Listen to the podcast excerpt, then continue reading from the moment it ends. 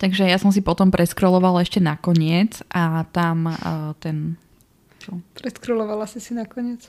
Vo fyzickej knihe. A, vo fyzickej knihe som si preskrolovala nakoniec, áno. ja prelistovala nakoniec.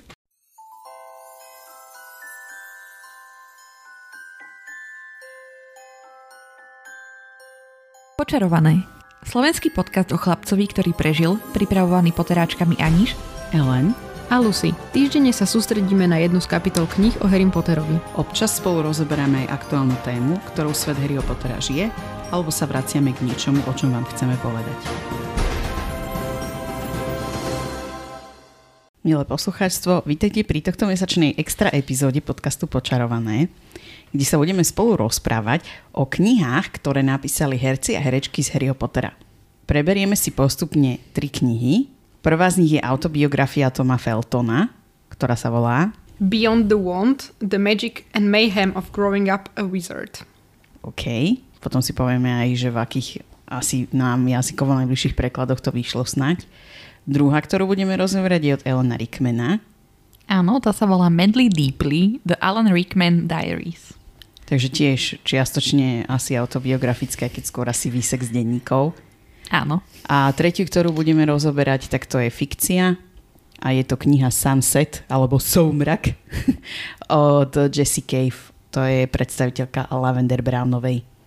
Takže odozdávam slovo ľudské, ktoré nám bližšie povie o autobiografii Toma Feltona. No, takže uh, začneme teda tým, že či to je v nejakých našich jazykových variáciách. Uh, a určite vás poteší, že minimálne v českom preklade už kniha vyšla. Tam sa to volá Magické dospívanie filmového čarodeje, alebo teda s kouzelnickou húlkou, čiže je to doslovný preklad v podstate. A taktiež sa očakáva slovenský preklad niekedy v najbližších mesiacoch. Mm, je tam zatiaľ to dané, že to vydáva IKAR a v roku 2023, takže predpokladám, že do Vianoc vyjde určite. A je to v podstate taký za mňa ako človeka, ktorý v podstate asi nikdy nečítal biografiu a už vôbec nie, že autobiografiu, tak som sa toho celkom obávala. Ale bolo to naozaj veľmi zaujímavé a veľmi ma to m, mm, tak akože vtiahlo do toho, že ako sa, a veľmi ľahko sa to čítalo. Neviem, ako sa to stalo, že teda Tom Felton, alebo nám známy ako Draco Malfoy, má takýto dar, ale prosto mne sa to strašne dobre čítalo. Uh, raz som si s tým išla sadnúť, že von. A... Ja už povieš na záchod. Nie, von na travičku. A normálne, že to sa mi už dlho nestalo, že ja som sa od tej knihy nevedela otrhnúť. Má to teda 288 strán, ale je to v takomto malom formáte a veľkými písmenami, takže aj to rýchlo ide to čítanie. Takže o, za mňa určite odporúčam túto knihu. O, vlastne úvod k tej knihe je napísaný Emma Watson. Uh-huh. A je to naozaj od toho, ako pomaly sa narodil, že tam hovorí o svojom detstve, o tom, že má ďalších troch starších súrodencov, teda troch starších bratov, ktorí mali proste nejaké aj že problémy s mentálnym zdravím hovorí tam aj o tom, že sa mu vlastne rozvedli rodičia, keď bol tínedžer.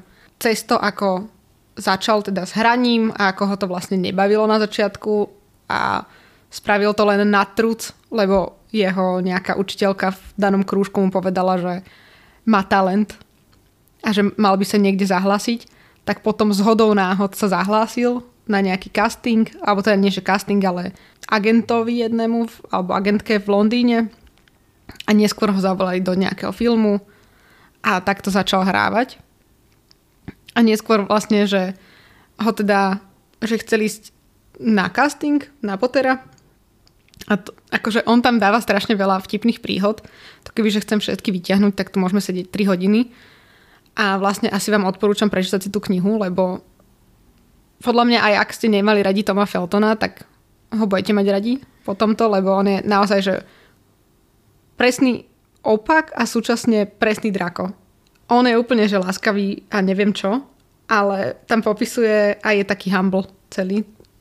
No a popisuje tam, ako, ako prišiel na ten casting a že v podstate ako tam vynadal nejakému dievčatku, malému, 9-ročnému, ktoré malo proste, že o, také vlasy, ktoré boli, že všade na mieste, hej.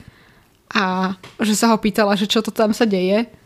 A že on tým už, že on mal 12, tak už vedel, že čo sa tam ako deje a že ich nahrávajú a tak. Takže úplne odvrkol, že takým tým Draco Malfoy spôsobom. A neskôr zistil, že to bola vlastne Hermiona, alebo teda Emma Watson. Takže to bolo ich prvé stretnutie, kde ju úplne poslal, že však nás nahrávajú, že to si len ty myslíš, že nás nenahrávajú a tak. A že keď ich vyberali na, teda, do rôznych rolí, takže mali povedať, že na čo sa tešia najviac z Harryho Pottera, že čo bude sfilmované. A on, že bol zjavne jediný, ktorý v živote nikdy tú knihu nečítal. A že v pravej he- Draco Malfoy náture, že čítal tie knihy vždycky úplne na knap, že predtým, aby len vedel, že čo sa tam deje. Alebo niekedy si ich ani neprečítal. Tak, o, že celý čas len akože pozoroval všetko okolo seba a potom, že zrazu mu došlo, že on je ten ďalší, ktorý je na rade. A bude musieť niečo povedať, že na čo sa strašne teší. No a niekto pred ním povedal, že teší sa na Gringotts. Toto som tuším na YouTube niekde videla, ako to hovorí. Hej. No a že, že on nevedel, čo to je prosto. A nedošlo mu, že Gringot banka. A tak rozmýšľal, že čo to je, tak že to bude asi niečo magické lietajúce. A že začal tam, že, že no, že to, čo povedal on. A daní akože ľudia, čo ho tam kastovali, tak boli, že hej, na, na Gringotts? A on, že áno. A začal do toho mávať krídlami imaginárnymi, takže oni potom, že myslíš Gringot banku? Takže vtedy zostal taký, že ups, asi nie, asi som sa pomýlil niekde. Že vlastne potom sa mu neozývali, zistil, že kto bol kastnutý, že v, vlastne to bolo vtedy v správach všade, aj v novinách, že teda Rupert, eh, Dan a Emma boli kastnutí. Vtedy mu došlo, že komu to tam vynadal, že to je vlastne Hermiona budúce. Že potom ho ešte zavolali párkrát na nejaké konkurzy, kde ho teda následne vybrali na tú rolu Draka Malfoja. A že on tam hral futbal niekde vonku s kamarátom a že zrazu volal, zvonil, akože zvonila pevná linka, tak bol taký, že no išiel to zdvihnúť a že mu volala mama, že teda dostal si tú rolu. A on bol, že akú rolu? Že no však akože Draka Malfoja. A on, že no dobre mami, ale ja musím ísť dohrať túto zápas. Takže úplne bol taký, že nenadšený z toho a tak. Ale spomína tam aj o, na všakovaké príhody o, s rôznymi hercami a herečkami.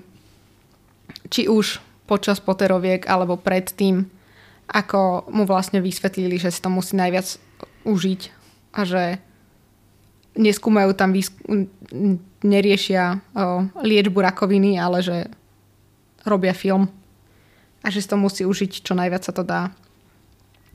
A že ako sa rozplakal napríklad po tom, keď skončilo natáčanie prvého filmu, ktoré robil, čo nebol vôbec Harry Potter, ale že sa tam rozplakal a že vlastne mu to prišlo také trápne, že by začal plakať, aj keď mal, ja neviem, 9 alebo 10 rokov. A tak sa tváril, že ho akože kaderníčka nejako hm, štípla nožnicami alebo niečo také.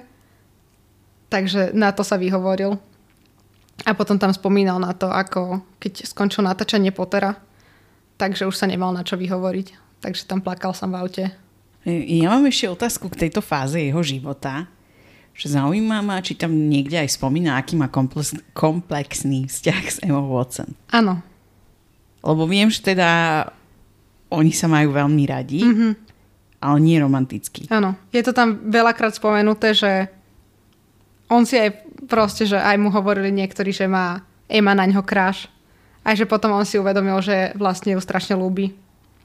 Ale súčasne, on to tam tak pekne nazýva, že Emma mu niekedy raz povedala, že teda, že vo svete, kde jej všetci hovorili, že má byť akože kura, alebo sliepka, alebo proste ako to preložiť, takže jej nikdy neprišlo, že ona akože kotkodáka, ale že ona kváka.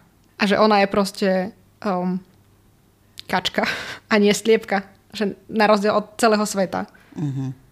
A že vtedy si uvedomil, že vlastne, že on je tiež uh, kačka, ktorej sa snažia všetci nahovoriť, že je sliepka alebo kúra, alebo že sa tak má správať a že odvtedy si kvákajú spolu. A oni, akože celý ten ich vzťah medzi, medzi tým, čo je tam popísaný, tak je úplne, že goals. Ako vlastne aj ona za ním prišla, keď bola v Amerike a, a tak. A je to veľmi krásne. Aj ako tam vlastne hovorí, že on vlastne mohol zažiť ten normálny život v podstate, lebo on chodil aj do Muklovskej školy, teda Muklovskej, do normálnej školy a súčasne ho nespoznávalo toľko ľudí, kdežto Rupert, Dan a Emma to mali o mnoho ťažšie. A strašne často tam hovorí o tom, ako vlastne obdivuje Emu, lebo bola naozaj, že pionierka v tom všetkom, lebo že oni všetci boli od, od nej starší, ona mala 9, keď sa to celé začalo. A kam sa až dostala a že vlastne si to nevie vôbec predstaviť, že ako to musela mať ona náročné. No a potom tam spomína aj na všetkých akože hercov a herečky, ktorí teda už zomreli. Spomína tam vlastne aj jednotlivé umenie, čo ho kto naučil. Často sa mi stalo, že keď som to doma čítala, tak som sa začala strašne smiať. Lebo napríklad, že nespoznal Gary Holdmana, že nevedel, kto to je prosto. A že si myslel, že to je nejaký upratovač tak, že keď sa tam leskla nejaká podlaha, tak mu ukázal, že dobrá práca, chlapče. A že úplne Gary Oldman na ňo len pozrel, že pozrel sa za seba, že či tam niekto je ďalší, ale že nikto nikde. Tak potom sa v maskerni pýtal, že kto to je vlastne za chlapa. Takže mu povedali, že myslíš akože Gary Holdmana. uh, tiež tam spomínal, ako, ako sú rôzne typy fanúšikov a fanúšičiek.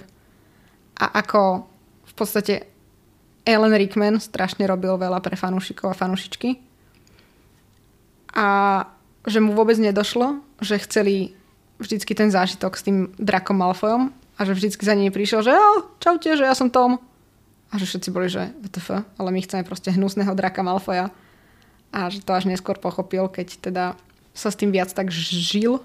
A opisuje tam aj, ako sa vždycky bál Alana Rickmana a vždycky si myslel, že je proste taký, že evil, alebo že proste dostávali ten, ten Snape stare aj oni, ako herci a herečky. Ale že potom neskôr si uvedomil, že tam videl, že ten nejaký, nejakú tú iskričku v tom oku a že pochopil vlastne, že nie je vôbec evil. Len má taký iný typ humoru. No ale aby to nebolo len o, všetko také veľmi veselé, tak on tam v podstate dosť rozoberá aj to svoje detstvo, aj to, že teda čo sa stalo po natáčaní, že ho automaticky zavolali na natáčanie Planety Opic. To bolo v 2011, hneď potom, ako skončilo natáčanie sedmičky. On mal vtedy priateľku, tú Jade, ktorá bola vlastne z Harry Potter crew tiež. Ona tam robila nejaké, ako sa to volá, stunts, mm, kaskaderské kúsky. No, takže tam spomína túto o, jeho priateľku, s ktorou boli teda dosť dlho a odsťahovali sa spolu do Ameriky a teda, že myslel si, že zrazu sa mu budú hrnúť ponuky a že nič také sa nestalo. No a potom tam v podstate opisuje, ako stratil v podstate nejakú tú radosť zo života a všetky tieto veci počas toho, ako ako sa snažil ísť na všelijaké konkurzy a tak. No a potom tam opisuje aj svoje problémy s alkoholom a s, napríklad s marihuanou a tiež aj s cigaretami. To už tam od nejakých, podľa mňa 13-14 tam fajčili s Michaelom Gambonom a Danielom Radcliffeom, že hovorili, že chodili sa nadýchať čerstvého vzduchu. To tak býva, no. Hej. Takže um, to tam spomínal. A vlastne aj to, že jedného dňa len teda prišiel a myslel si, že ide na konkurs a pritom to bola, že intervention. Mm-hmm. A že zo dňa na deň ho proste zavreli do rehab. Na mm-hmm. rehab. A to ako jeho rodina, alebo? Jeho manažéri, jeho právnik Á. a tá jeho priateľka vtedajšia. A že z toho bol úplne vyhúkaný a že odtiaľ odišiel a chceli ísť napríklad, že išiel XY kilometrov pešo, aby sa dostal, lebo ho zavreli na Malibu do toho rehabu, že tam nadával, lebo že to stojí 40 tisíc, taký rehab. A že on vlastne sa vybral odtiaľ pešo, že zdrhol odtiaľ a spomína tam vlastne troch ľudí, ktorí mu vtedy zachránili život. Lebo jeden bol o, nejaký o, muž, ktorý pracoval na benzínke a že mu dal proste vodu zadarmo, dvojlitrovú nejakú, keď už bol úplne že vyprahnutý. A sa ho pýtal, že či je rich man. Akože, že či je akože bohatý muž, lebo že a na to Tom pozeral, že VTF, že jasné, že som bohatý, veď mám akože strašne veľa peňazí, som milia, milionár, hej, že mal som naj, najnovšie Lamborghini, neviem toto, hento. A že ten, ten muž, čo tam pracoval, to bol nejaký int, takže vyťahol z peňaženky poslednú dvacku a že mu ju podával. Že akože nech má nejaké peniaze so sebou lebo on odišiel z toho rehabu absolútne bez, bez všetkého. Mm-hmm. A on bol len, že, že ale ty si neuvedomuješ, že aký ja som bohatý, že ja mám proste všetko, len to nemám so sebou. A on, že no ale že ja som akože bohatý, že neviem, že či ty si bohatý, ale ja som bohatý, lebo ja mám doma, že manželku, deti a vnúčata, ktorí ma milujú. A že proste ja som ochotný ti dať tieto peniaze a že hlavne sa daj dokopy. A že v danom momente že len mu začal vykrikovať, že on je teda milionár a neviem čo, hento toto. Ale že v hlave mu išlo, že mhm, tak ja som dosť chudobný. Že nemá nikoho. Potom na ďalšej benzínke stretol o, zase nejakého vodiča, ktorý bol že Uberák alebo niečo také. A chcel, aby ho odviezol do toho baru, kam chodieval on. Že každý večer. No a mu ten Uberák povedal, že ja som Uberák, keď ma chceš, tak si ma zavolaj cez telefón tak mu Tom povedal uh, vymyslený príbeh o tom, že sa s ním rozišla frajerka a nechala ho vyhodeného tuna a nemá nič so sebou a že nemá ho ako zavolať a že má proste tých 20 dolárov a že nech ho odvezie kam najbližšie k tomu baru, že čo mu to vyjde. No a že ten chalanisko sa nad ním zlutoval, odviezol ho proste až do toho baru, čo bolo proste, že trojnásobne alebo štvornásobne drahšia cesta a že nechcel od neho žiadne peniaze vlastne Takže to bol ďalší človek, ktorý mu pomohol v daný večer a potom vyhadzovať z toho baru, ktorý ho tam pustil. Nakoniec si nedal žiaden alkohol a len vyšiel proste, že úplne dobitý pred ten bar. Dobitý životom, tak myslím.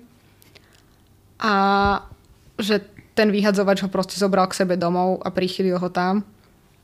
No a vlastne ráno o, zavolal tej svojej priateľke, a povedali, že čo sa stalo, tak tá bola rada, že vlastne sa našiel živý. No a vlastne vtedy sa aj rozišli s tou priateľkou, lebo jej povedal, že si uvedomil po celom tomto, že čo a ako a že vlastne stratil sám seba a musí sa nájsť. A potom sa prihlásil sám vlastne na tú nejakú kliniku odvikáciu, ktorá bola ale že oveľa taká menšia komornejšia a tam sa dával dokopy. No a vlastne o tomto celkom dosť hovorí v závere tej knihy aj o tom, ako sa z toho dostal, aj o tom, ako potom vlastne zase začal hrať, ako ho to začalo naspäť baviť a že napriek všetkému, o čo sa snažil a ako si užíval život a neviem čo, takže vlastne tie mentálne problémy naspäť prišli v nejakom bode. A že napriek tomu, že už nepil a nerobil podobné veci, tak že sa mu to vrátilo a že s tým musel proste len sa naučiť žiť a musel začať chodiť na terapiu a niečo s tým robiť. A že vlastne aj kvôli tomu sa rozhodol napísať tú knihu, aby ľuďom vlastne povedal o týchto veciach a aby im povedal, že to je v podstate, že nie je to OK, ale je to OK a je to normálne a že treba s tým niečo prosto robiť.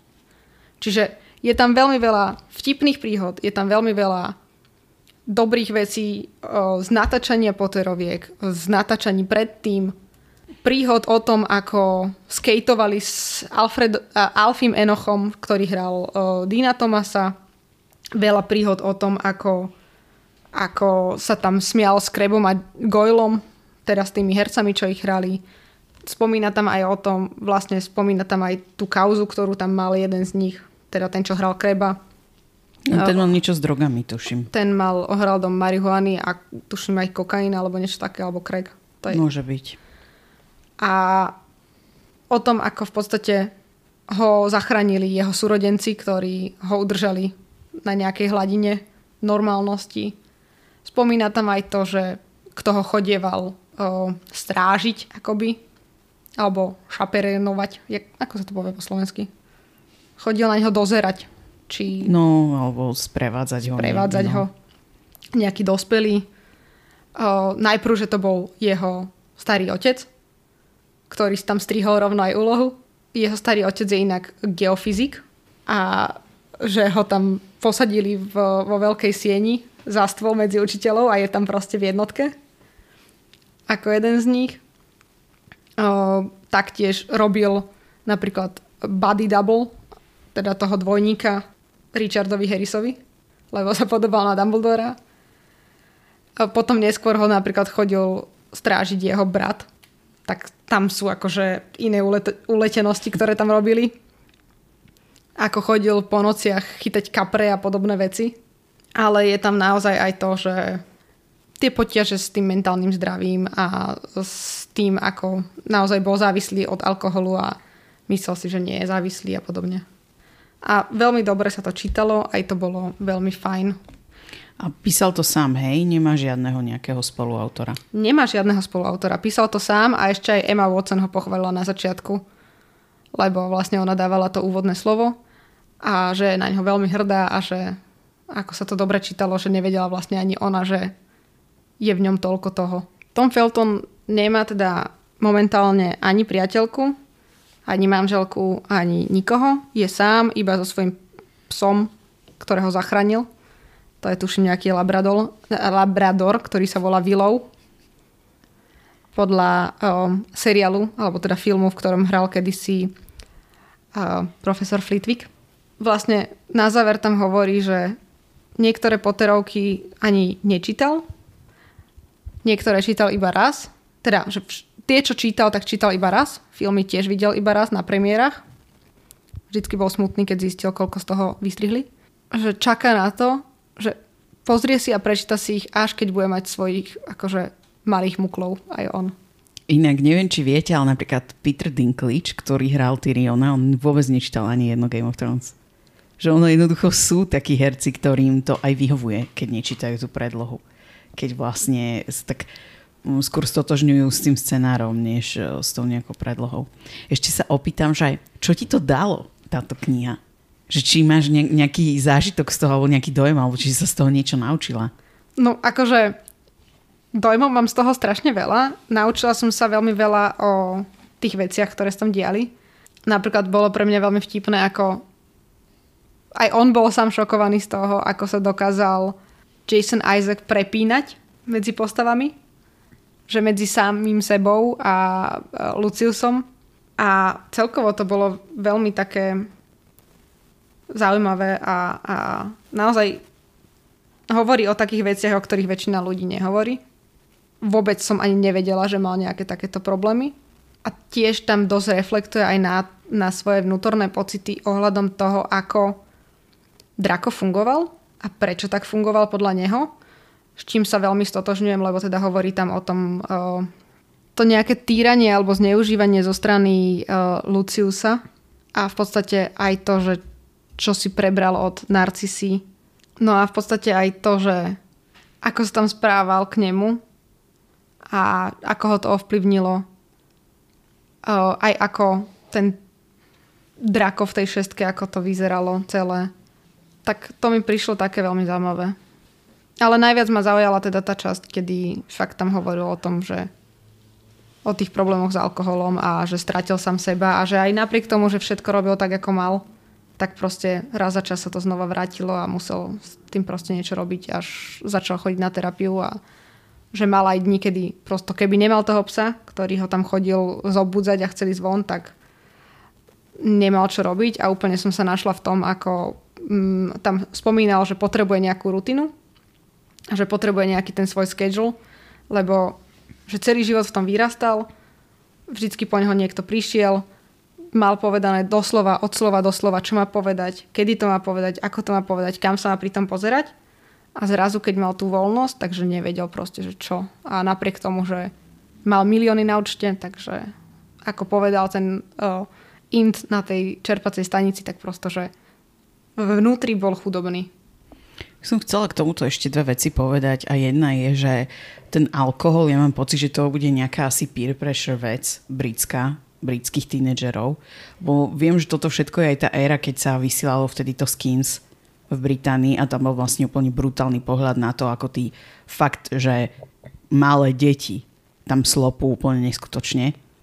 Ale to som chcela povedať, že aj Daniel Radcliffe mal problém s alkoholom, že to bolo podľa mňa tam, môže byť pokojne, že nejaká peer pressure vec, ktorá sa s tým spája. A druhá vec, ktorú som chcela k tomuto povedať je, že presne preto, keď sme sa bavili o tom novom Harry Potter seriáli, že ono to vôbec preklenúť sa z toho, že niekto bol tým detským hercom do tej neskoršej kariéry alebo vôbec, že potom si uvedomiť, že sú aj iné cesty v živote, že to je mimoriadne ťažké. A že je množstvo týchto hercov, ktorí boli kedysi detskými hercami, ktorí naozaj dopadajú strašne. Takže som rada, že on to tam aj tak opisuje, že ako reálne na to dno padol a potom sa z neho pozbieral.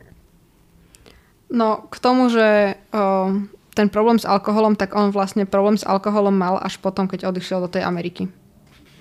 Že keď o, sa mu nedarilo po poterovkách, akoby, problémy s fajčením mal vždycky. A s marihuanou vlastne tiež, ale tak akože to nejako neriešil. Ale ten alkohol mu prišiel až akože v tej Amerike, až keď bol dospelý vlastne on tam aj hovoril o tom, že sa rozhodoval, že či chce byť herec alebo nie. Ale vlastne on sa nakoniec o, zostal tým hercom, hral v nejakých menších filmoch, hral v seriáloch a teraz hrá v divadle. Alebo teda minulý rok hrával v divadle. Neviem, že či ešte stále hráva. Ale pre mňa jedna z najsilnejších vecí, čo tam on spomínal, a to už je asi posledná vec k tomu jeho problému s alkoholom, že vlastne jeho to v prvom momente nahnevalo, keď tam bola tá intervencia tých blízkych ľudí, že o, a vlastne ani ich nepočúval až do momentu, kedy, kedy mu ten právnik, ktorého vlastne poznal najmenej zo všetkých, že videl ho len párkrát, tak vlastne oni mali pre neho každý napísaný nejaký list. A on mu hovoril, že síce sa nepoznáme, ale že toto je moja 18. intervencia takáto. Pre niekoho. 11 ľudí z tých 18 sú mŕtvi. Prosím, nebuď 12. A že až to bol ten moment, kedy mu proste to docvaklo všetko. Tak to, to bol akože pre mňa taký tiež, že strašne silný moment z tejto knihy. A píše o tom dosť tak akože surovo a brutálne, že nehrá sa tam na nič. A teraz podobne depresívny zážitok nasleduje. Mám pocit, že celé toto bude také dosť depresívne. A ono to nebolo až také depresívne. To, to len ten koniec bol mm. taký depresívny, ale mm. akože on bol depresívny a súčasne nebol depresívny, lebo on sa z toho dostal. A teda síce je to, že každodenný boj pre ňo, ale robí s tým niečo a jemu nešlo podľa mňa o to, aby ju, teda niekto ho teraz lutoval alebo bol z toho smutný, ale chcel to proste ukázať tak, ako to je. A to sa mi na tom páčilo a rátalo. Nasleduje Anička a Ellen Rickman. Ideš. Áno. A táto moja kniha bude tiež depresívna, ale trošku z iného pohľadu. My keď sme sa rozhodovali, že, teda keď sme sa dohadovali vôbec, že ideme robiť takúto nejakú epizódu, tak uh, ja som si hneď povedala, že idem čítať Alana Rickmana a jeho diár alebo zápisky, memoár, neviem ako by som to nazvala. Lebo úplne si pamätám, ako mi ľudská hovorila, že jo, teraz vyjde nová kniha Elena Rickmana, jeho zápisky a budú tam aj ilustrácie, aj všetko, tak ja som bola úplne nadšená z toho, že bude to super, že dozviem sa proste informácie z prvej ruky že úplne som očakávala, že to bude niečo také, ako teraz ľudská hovorila o Tomovej knihe, len že to bude vo forme proste nejakých zápiskov, že to budú nejaké kratšie úrivky a tak. Takže toto iba tak na úvod, že čo ja som vlastne očakávala od tej knihy. No, tá kniha vlastne vyšla v oktobri 2022, takže dajme tomu, že 3 čtvrte roka dozadu, cca. A ak som sa dobre dogooglila, tak je po česky preklad po slovensky nie. No, Knížka má cca nejakých 470 strán s prížmoreným očkom hore-dole. A no, úvod knižky a píše Emma Thompson, herečka, ktorá si zahrala um, Profesorku pro, Trilóniovú. Áno, profesorku Trilóniovú. Ale oni sa vlastne poznajú z rozumu a citu. Áno, oni sa už veľmi dlho poznajú, presne tak, teda poznali.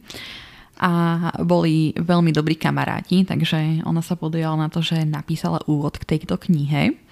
A ten úvod sa mi veľmi páčil, že ona tam písala presne o tom, že aký, aký bol, aký to bol kamarát, aké mal vlastnosti, aký to bol človek a na konci napísal takú vetu, že už nikto nebude proste taký ako on, že bol fakt výnimočný. Potom druhá, hneď, čo nasl- druhá časť, čo hneď nasleduje po tomto krátkom úvode, je uh, slovo od uh, Alana uh, Taylora, od Alana Taylora, ktorý vlastne robil editora pre túto knihu a on je vlastne režisér a scenárista americký. Dokonca sa podielal aj na seriáloch ako je Sex v meste alebo Hra o tróny, čiže on je celkom známy. A on e, tam písal vlastne, že v akých filmoch si zahral Alan Rickman, čím sa preslávil, v akých divadlách hral a tak. Čiže on, uh, Emma to poňala tak z jeho osobného života, ten popis ten jeho popis a tento Alan Taylor skôr z takého kariérneho. No a po týchto dvoch častiach už začínajú samotné uh, tie jeho zápisky, po diáre, neviem ako by som to, no dajme tomu, že to budem volať zápisky. No aby ste si to predstavili, tak ono to je, že uh, je to rozdelené na také akoby kapitoly a vždycky je tam napísané, že aký to je rok a rovno pod tým rokom sú vyňaté akoby také kľúčové slova, že čo také dôležité sa v tom každom roku stalo. To býva vždycky nejakých možno 5, na 5 riadkov. Je tam napríklad aj Harry Potter, pomočka New York, pomočka Christmas, niečo, Christmas Day, hej, že iba takéto uh, krátke kľúčové slovíčka. No a potom už ide samotný ten diár, že je tam normálne dátum, napríklad, že 1. január a ideme 2. január 3. január No, a tuto prišlo už a, také prvé sklamanie, lebo hneď od začiatku boli tie zápisky také prázdne, by som to možno povedala, akože znie to asi hnusne, ale mne tie jeho zápisky, že vôbec nič nepovedali. On tam písal, že tak dneska je prvý deň v roku. Robil som toto a toto. Potom oddychoval som, bol som v gyme, aby som spálil kalórie, cestoval som do New Yorku s mojimi kamarátmi a boli sme tam na večeri v takejto reštaurácii a volal mi právnik, lebo tamto a tamto, volal mi nejaký, uh, jak sa volajú tí, čo vás obsadujú do roli. Uh, Manažer no dajme tomu, že nejaký manažér a ponúkol mi takúto a takúto rolu. A ja, že no dobre, že toto není úplne to, čo som od toho očakávala a áno.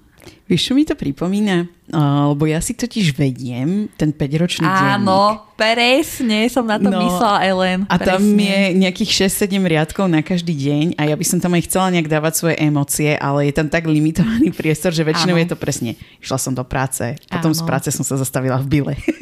Áno, presne Niekedy tak. to je úplne do takých technikálí a úplne som sa teraz v tom videla.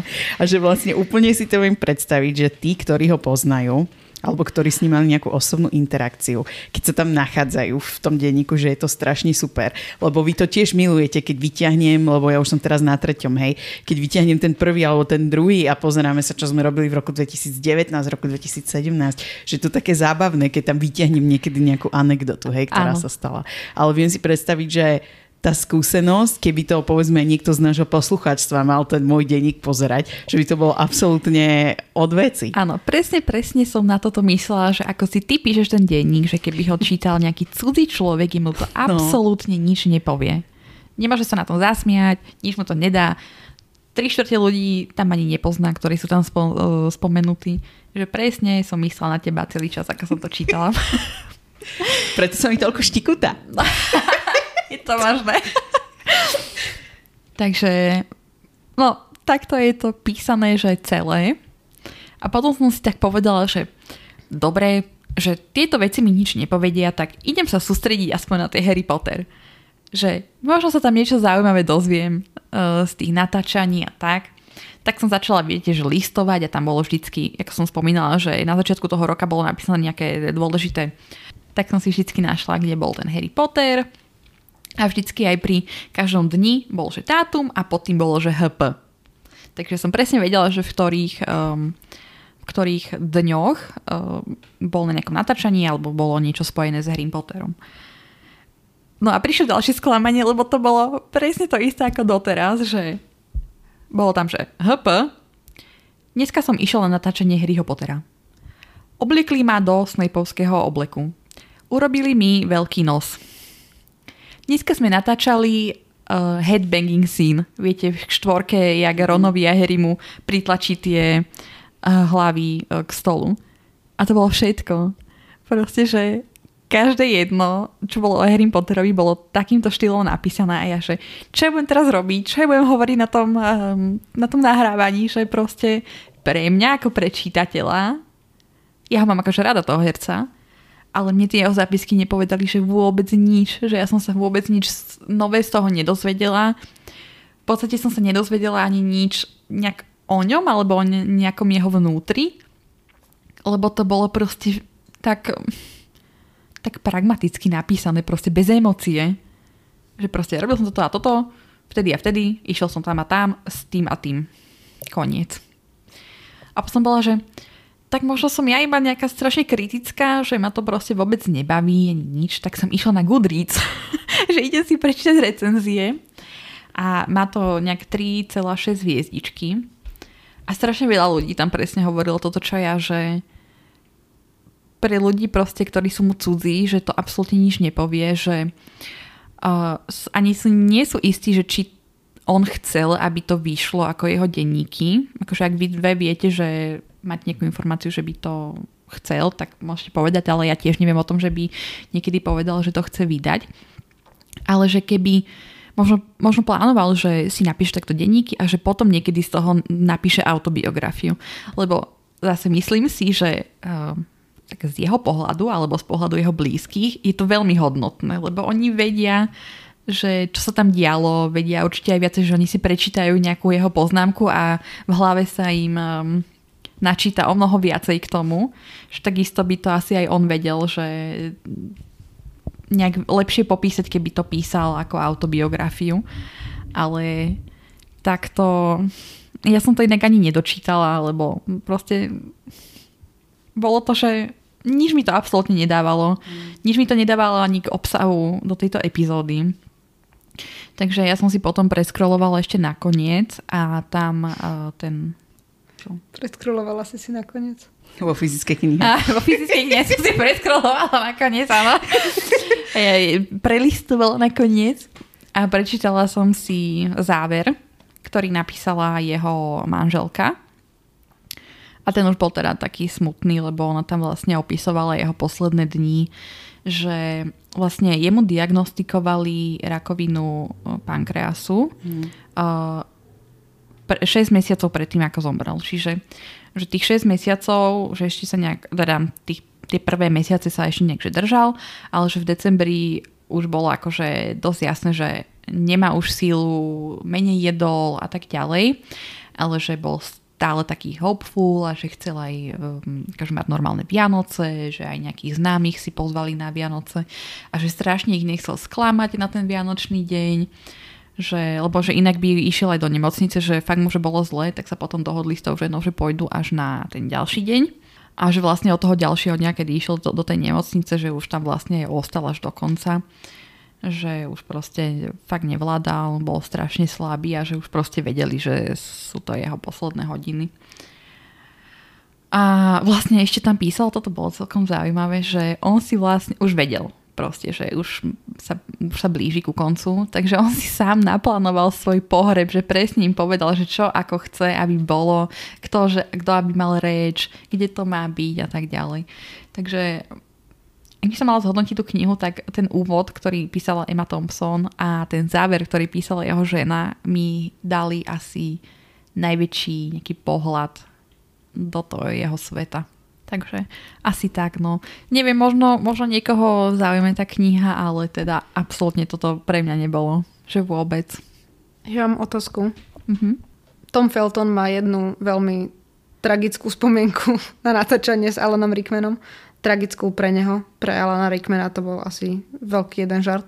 Kedy natáčali v podstate potom, ako zabili Dumbledora a išli cez o, veľkú sieň, tak vlastne Draco mal ísť za ním a za Snapeom vlastne veje ten gigantický plášť a že to bolo strašne náročné natočiť, pretože Helena Bonham Carter in true fashion sa rozhodla, že teda ako Bellatrix tam bude rozkopávať tie veci a súčasne oni museli ísť dramaticky a že nikto nestíhal Elenovi Rickmanovi, pretože on sa proste išiel promenádovať tam v celej svojej kráse.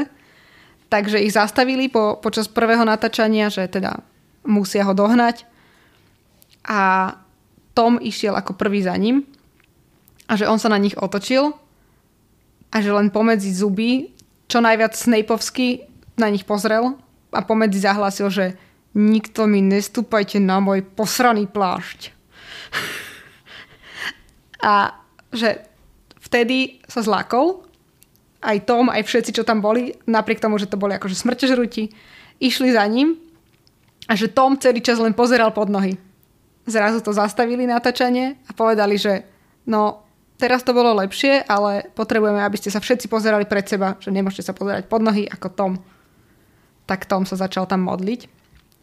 Zase Ellen Rickman sa len na nich otočil, dal im Snapeovský pohľad, išli natáčať. Tom si rátal prvý krok, druhý krok, tretí krok. A zrazu len, že Aaaa! Vstúpil Ellenovi Rickmanovi na plášť začal sa pomaly tam modliť, že prepač, prepač, to som nechcel. Takže úplne tam bol nasratý.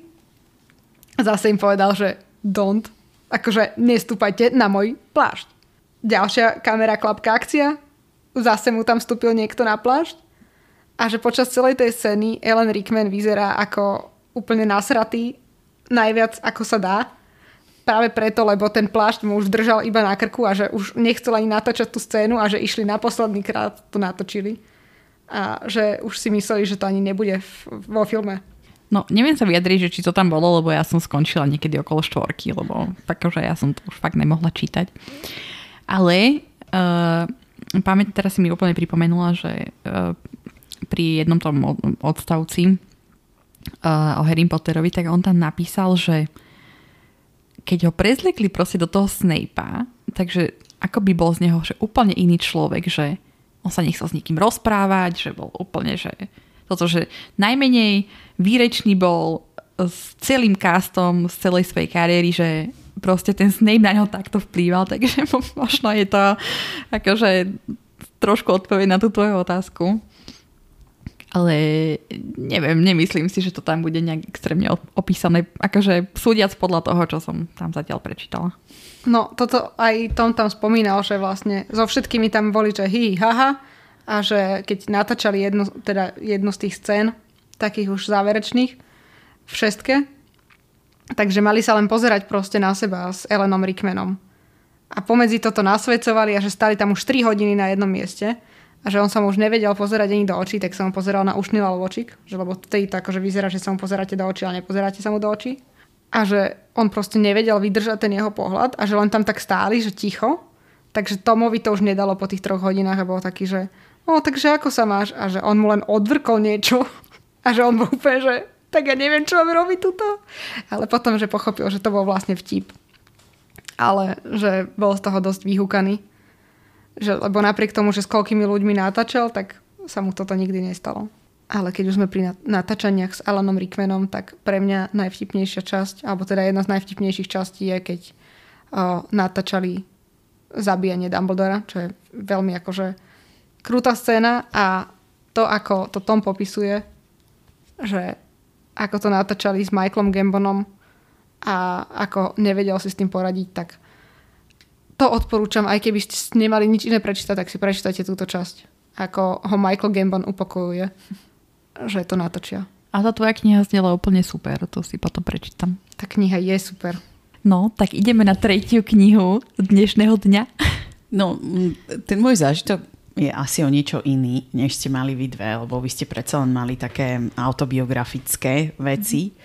Ten moje fikcia, ale je to teda silne inšpirované životom tej herečky. Ja by som ešte možno veľmi stručne sa dotkla toho Goodreads, ako si ty spomínala.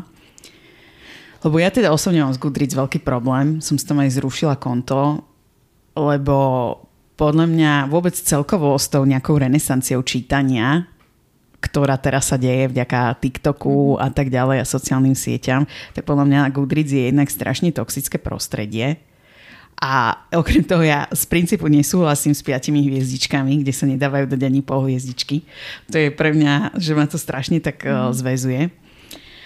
Ale teda to len tak na, na doplnenie a hlavne ja som chcela tak aj uviesť kontext, že my vlastne máme podcast o knihe A že preto bolo pre mňa aj také veľmi zaujímavé, že prečítať si niečo iné, než len tie poterovky, ktoré čítame teda bežne. No a ja som teda z hodou okolností túto knihu mala doma už dlhšie, ten Sunset od Jessie Cave a Možno pre nejaký kontext o tom, o čom budem hovoriť, by som asi stručne zmienila niečo o nej, lebo na rozdiel od týchto dvoch hercov ona je taká menej známa tak ona v súčasnosti vyzerá asi ako profesorka Triloniová. A teda ten jej život je úplne crazy. uh, lebo ona teda v súčasnosti má 4 deti. Z toho prvé sa jej narodilo po one night stande, ktoré mala s komikom Alfim Brownom. Čiže úplne random zážitok, ktorý sa jej proste stal. Bola tehotná a úplne to určilo vlastne ten chod jej života. A teda pôjdem pekne po poradí, hej. Ona sa narodila v 87. a teda je druhá z piatich súrodencov, čiže ona je naozaj z veľkej rodiny. Preto aj asi sama túži po tej veľkej rodine, preto má 4 deti. No a jej sestra Bibi je taktiež herečka. Bibi Cave. Ak ste videli minisériu Victoria, viem, že niektorých z vás to určite zaujíma, tak ona tam hrala, určite viete, keď ste ten seriál videli, taká dvorná dáma, Eh, kráľovnej Viktórie, ktorá mala eh, taký nádor. To tam bola taká aj historická udalosť s tým, že oni ju podozrievali, že je tehotná, ona mala taký brúšny nádor. Čiže túto ona hrala a tiež má viac menej také skôr menšie úlohy. No a teda táto Jessie, alebo teda Lavender Brownová, sa v minulosti venovala hlavne športu, hrávala tenis na národnej úrovni, ale pre zranenie musela skončiť. A potom vyšlo teda najavo, že ju tréner aj keď mala 14 rokov obťažoval. Môžem sa len spýtať, no. to je ten seriál, kde hrala Jenna Coleman? Áno. Dobre. Ten. On sa vysielal aj na RTVS, preto viem, že viacej asi zase budú vedieť. No ale skrátka, že vyšlo najavo, že tréner ju obťažoval, keď mala 14 rokov, tak ju aj znásilnil. Čiže ona má aj také veľmi temné zážitky zo svojej mladosti. No a do úlohy Lavendra Brownovej sa dostala práve vďaka tomu, že to bol otvorený casting lebo ona predtým mala iba také malé úlohy, keď sa teda rozhodla, že chce byť herečkou, skôr tak v televízii a potom vlastne tam prišla, keďže sa tam mohol prihlásiť hocikto a túto úlohu získala. Čiže ona účinkovala potom v Polovičnom princovi a v Daroch smrti časť 2, um, čiže v týchto dvoch. A čo je také vynimočné, je, že ona nadabovala svoju postavu aj v počítačových hrách, lebo ono nie všetci títo herci z Pottera to tak urobili. Aj Tom Felton daboval. No, od peťky, od peťky vyššie. Viem, že aj Rupert, ale Emma a Daniel nikdy. Čiže ona teda nadabovala svoju postavu aj v počítačových hrách. No venovala sa potom aj divadlu a tak ďalej a stand-upu. Um, čo ale vlastne pre ten jej život je také, čo zmenilo jej smerovanie, tak to bolo to, že jej uh, zomrel brat. A vlastne tá kniha, ktorú ona napísala, o ktorej budeme o chvíľu hovoriť, v podstate ako keby nejaké umelecké stvárnenie tej traumy, ktorá jej z toho nastala. Um, ja som sa vlastne k nej dostala tým, že YouTube algoritmus mi dohodil jej podcast, ktorý sa volá, keďže aj na YouTube, sa volá We Can Talk About That Right Now a ten je tiež príznačný, pretože ona tento podcast má za svojou sestrou Bibi. Oni tam dosť rozoberajú aj to pozadie toho, aké to je, keď sú herečky. Je to veľmi zamerané na ich e, vzťah sesterský, ale takisto aj um, sú tam príznačné témy ako rodičovstvo a oni sú veľmi otvorené práve aj o svojej sexualite, čiže je to taký zaujímavý podcast a oni ho pomenovali práve preto, tak ako sa volá, lebo boli raz spolu v kaviarni a ona tá Jessie tak aj dobre spomína na tú úlohu v Harry Potterovi, ale zároveň stále zvýrazňuje, že aké je to väzenie, lebo oni boli v takej kaviarni, že prvý raz po tom, čo ten ich brat Ben zomrel, že sa vybrali, že pôjdu niekam do kaviarne a presne nasledovalo to, čo sa aj často stáva, že boli tam nejaké dievčatá, ktoré mali uh, tašky Gryffindor, alebo teda chrabromil a ona už videla, že sa blížia k ním a v tom im vlastne tá čašnička v tej kaviarni, keďže tam chodili tak často, tak hovorili, že no ako sa držíte po tom, čo sa stalo Benovi. A ona to tam tak zarazila, že o tomto sa teraz nebudeme rozprávať. Lebo vlastne to, že ona bola v takej významnej roli v tom šiestom dieli toho Harry Pottera, že ako keby ju sprevádza celým životom a ona to vníma ako keby nejakú oddelenú vec od toho jej života. Že preto aj ten jej život je vlastne taký úplne iný, ako mali tí ostatní herci z Harry Pottera. No a vlastne mm, tá kniha, ktorú ona teda napísala, aby nejakým spôsobom mm, tam pretavila tú svoju traumu, je teda fiktívny príbeh dvoch sestier, ktoré pravidelne spolu chodievajú na dovolenky a jeden rok sa z tej dovolenky vráti iba jedna. Čiže je to veľmi surová kniha, ktorá je písaná, mm, lebo ona si v skutočnom živote píše veľmi veľa denníkov.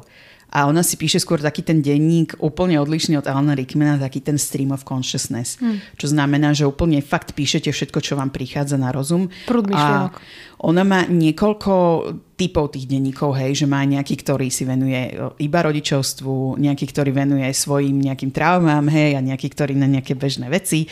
A ona sa raz aj vysmievala z tých 5-ročných denníkov, že si to kúpili so sestrou, že si to budú viesť a ona hneď na ten prvý deň zapísala celú stranu a išla hneď na druhú stranu písať. že ona podľa nej je to úplne nezmysel, že strašne to hejti. Čiže čo ma veľmi upútalo na tej knihe, a ja nechcem teda ísť veľmi akože do, do spoilerov, ale že ona je tak vypísaná, že na to, že toto bol jej debut, tak som normálne nechápala z toho, že ako môže niekto, kto napísal svoju prvú knihu, písať takto. Lebo ona má štýl, ktorý proste ma úplne pohltil, veľmi dobre opisuje a to je to, že ona sa nehrá na nejakú rozprávkovosť, ale že tie niektoré veci, ktoré sú tam, sú tam popísané úplne surovo. Lebo vlastne tá sestra, ktorá sa z tej dovolenky vrátila, tak ona to naozaj prežíva veľmi ťažko. A musím teda aj dať nejaký trigger warning, ktoré uh, triggery sa možno objavujú v tej knihe. A to je teda skôr smrť, depresia, seba deštruktívne sklony, pokiaľ vám vadia explicitný obsah, podvádzanie a vojerizmus. Čiže sú tam naozaj že dosť také náročné veci. V češtine teda táto kniha vyšla aj pod názvom Súmrak, teda Soumrak. A v závere v poďakovaní táto kniha obsahuje aj pôvodnú báseň, ktorú napísal jej brat Ben. Čiže je to ako keby taká podsta pre ktorú mu chcela venovať a ešte čo je zaujímavé, že audioknihu k tejto knihe načítala jej sestra Bibi. Takže je to rodinný biznis, by sme teda mohli povedať. No a čo bolo ešte také veľmi zaujímavé, alebo nejaké moje postrehy z tejto knihy, takže ona tam ako keby, naozaj je to kvázi taká denníková podoba a prelína tam rôzne časové obdobia, že niekedy tam ako keby sú retrospektívne pasáže z nejakej minulosti a čo ona veľmi dobre využíva je to, že vy keď s niekým vyrastáte, s vašim súrodencom, tak máte úplne nejaké drobnosti, ktoré sú známe len vám. A ona toto tam veľmi dobre využíva, že úplne vidno, že má fakt veľa súrodencov a že má aj dosť tých detí, na ktorých to vydá každý deň. Že sú tam proste také rôzne referencie, ktoré pokiaľ máte súrodencov, tak úplne, že vám to až tak zatne dožili. Že koľko takých momentov tam bolo, že ma to úplne prekvapilo. No a čo je veľmi zaujímavé je, že ona ako keby nemá tam ucelené kapitoly, ale má vyslovene také niekedy, že tá pasáž má nejaké dve, tri strany Niekedy to má 10 strán, hej, že záleží o, o, o tom, že čo chce tým povedať a nepoužíva v tej knihe priamu reč. Používa tam skôr nepriamu reč, čiže nejak vyplynie z textu, že kto čo povedal, ale pokiaľ je tam niečo, čo vyslovene je prepis nejakého rozhovoru, tak je to skôr z jej pozície, že ako ona vníma tie osoby, hej, že je tam napríklad, že ona dvojbodka, alebo on dvojbodka, alebo ja neviem, že niekto povedal, hej, tak je tam proste meno tej osoby. Čiže ona aj napriek tomu, že tá kniha má 400 strán, tak práve týmto zaujímavým štýlom, že tam je poušťa tak inak tá priama reč, tak mimoriadne rýchlo sa číta. No a teda pojednáva o fakt dosť ťažkých témach, čiže pokiaľ prechádzate nejakým temnejším obdobím, tak by som sa jej zatiaľ asi vyhla a ako taký ten dej sa odohráva vo Veľkej Británii a prípadne teda na tých dovolenkách, ktoré sú tam spomenuté. Otázky žiadne? Ja som iba vďačná, že som čítala túto knihu. Lebo ako... ja ti závidím. Dobre si si vybrala, ale z môjho pohľadu tá Elenina tiež znie dobre. Áno. Že kľudne by som si aj tu prečítala. Ale neviem, či mám teraz chud na takú depresiu.